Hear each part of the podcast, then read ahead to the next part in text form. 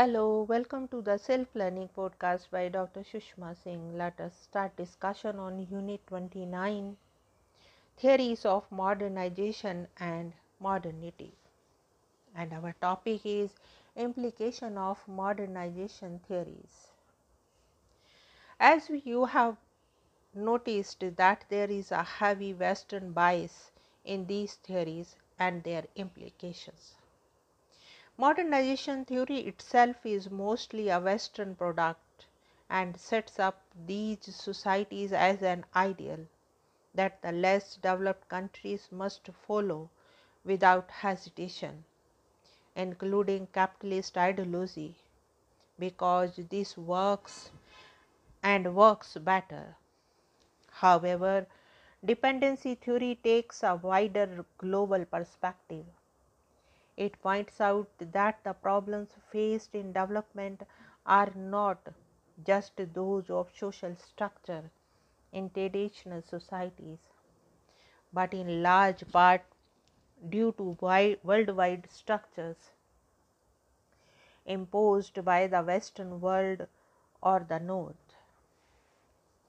Thus, Andre Gunder Frank has pointed out that the relations between the North and the South are arranged as a chain described by him as metropolis satellite relationships. Thus, we can see that there is an underlying hierarchy in the world relations. At the top of the chain is the metropolis US that has no strong dependency on other reasons. We then go to the strong dependencies but are dependent on the USA or other well developed Western societies for aid or any other kind of help. The downward chain continues and culminates right down to states or nations which are very highly or even totally dependent on the nations higher up in the hierarchy of dependencies for almost everything in food, fertilizers, clothes, uh, automobiles, machines, etc. According to Frank, such dependencies become a problem when a state wants to develop itself economically and socially.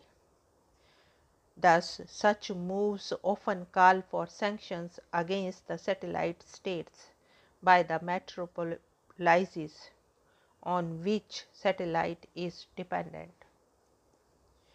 This means also that dependency of this sort of stems the freedom to choose by satellite states and to try and evolve in their own way because whatever they have by way of economic wealth is consumed by the nations higher in hierarchy.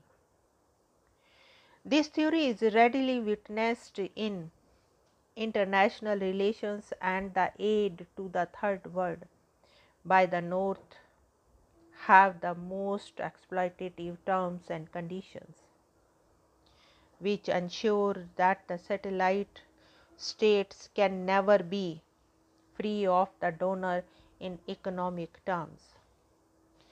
Frank opines that the dismantling of such relations can alone lead to development along the lines that the third world nations want. Thus, dependency theory is opposed to modernization theory but it is definitely an alternative explanation. Further, such an explanation exposes some harsh realities of contemporary societies across the globe. Modernization theory is more of an ideology, whereas dependency theories expose the harsh economic international realities.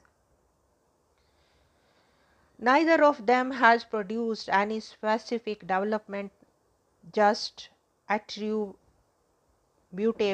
to them. It may be noted, however, that the modernization has since the 17th century has had an effect, beginning with the Western countries impacted all over the globe. To give an example, let us turn to the field of communication. Thus, the modernization theories shed light on how the media is affected by these relatively recent changes.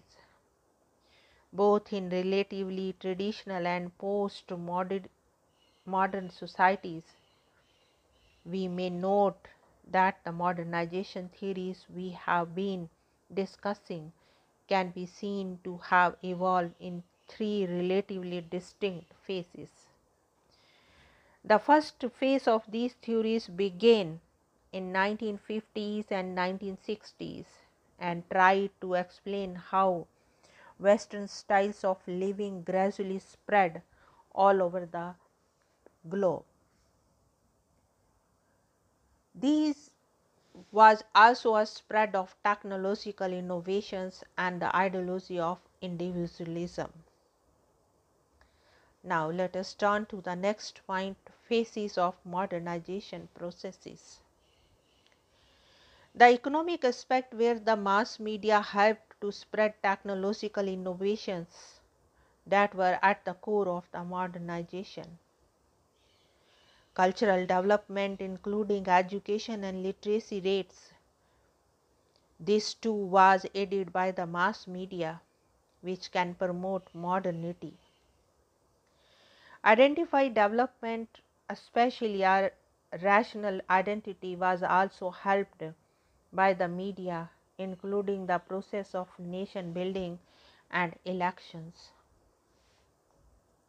However, a basic shortcoming of these approaches to modernization was their Western bias. Now, the second phase of modernization was linked to critical theory that held away in the 1980s.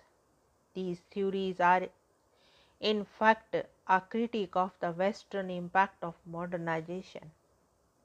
Thus, according to the media dependency theory, there was a dependence of the developing countries on the mass media of the Western world.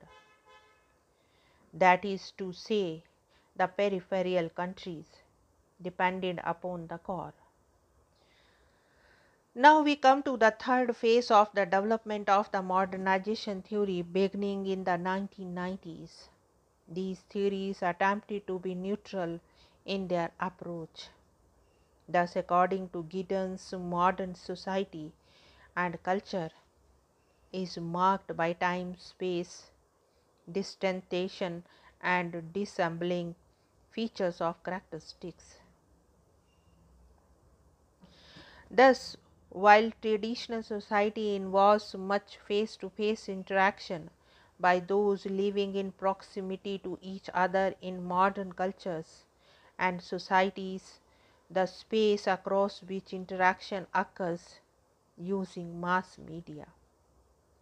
Thus, the disembedding process such as currency, symbols, the internet and English language all help bring the north and south into a clearer focus.